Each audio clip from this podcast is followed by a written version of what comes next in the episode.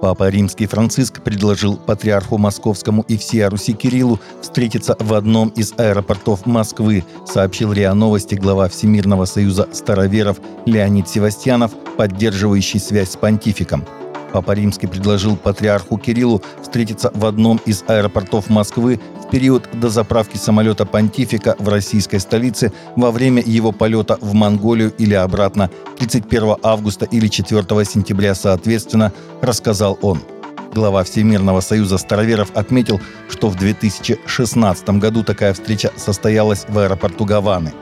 Если со стороны патриарха будет такой отклик, то, не откладывая в долгий ящик, такая встреча могла бы произойти, добавил Севастьянов. Он отметил, что аэропорт считается транзитной зоной.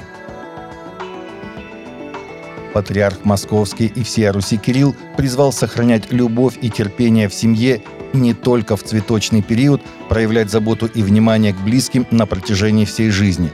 Патриарх Кирилл в воскресенье совершил освящение храма преподобного Андрея Рублева в Раменках и провел в нем божественную литургию.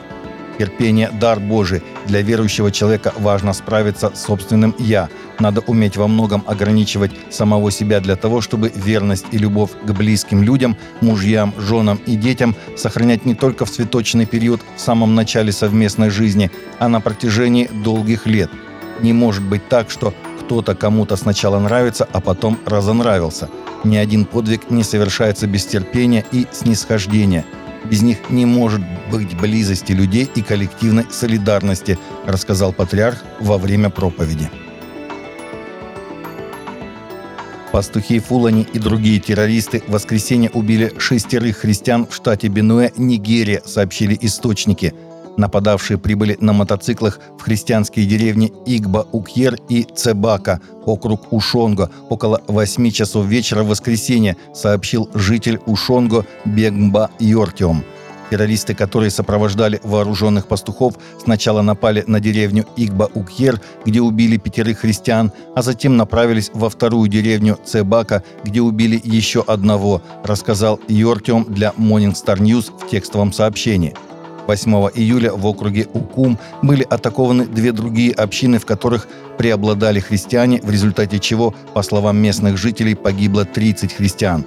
Деревни Заки, Акпуна и Диом подверглись нападению в 11 часов утра, сказал Картью Тюмбур, председатель Совета УКУМ. Правительство Коммунистической партии Китая КПК стремится переписать отрывки из Библии в попытке усилить свой контроль над религией в стране, заявил политический советник из США Майк Галлахер. На заседании специального комитета Палаты представителей по КПК Галлахер заявил, что председатель Си Цзиньпин находится в стремлении заставить верующих служить партии, а не Богу.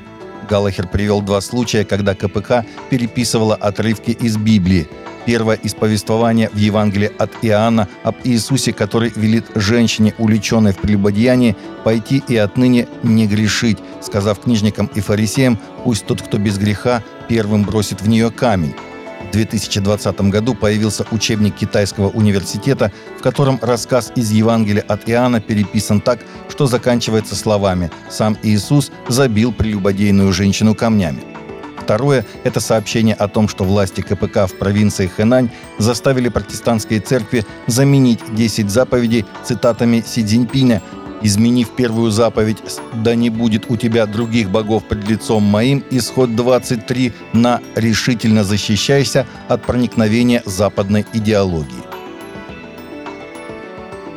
Компания GLOO, ведущая технологическая платформа, призванная объединить экосистему веры и высвободить ее коллективный потенциал, объявила о новой инициативе «Искусственный интеллект и церковь». Инициатива направлена на расширение возможностей церкви по ответственному использованию искусственного интеллекта ИИ и вовлечению ее в развивающуюся среду, сообщает Christian Newswire. Инициатива ИИ и церковь включает в себя несколько компонентов, в том числе совместное финансирование, мероприятия, ресурсные центры, контент и участие в межотраслевой рабочей группе по ответственному использованию ИИ в служении.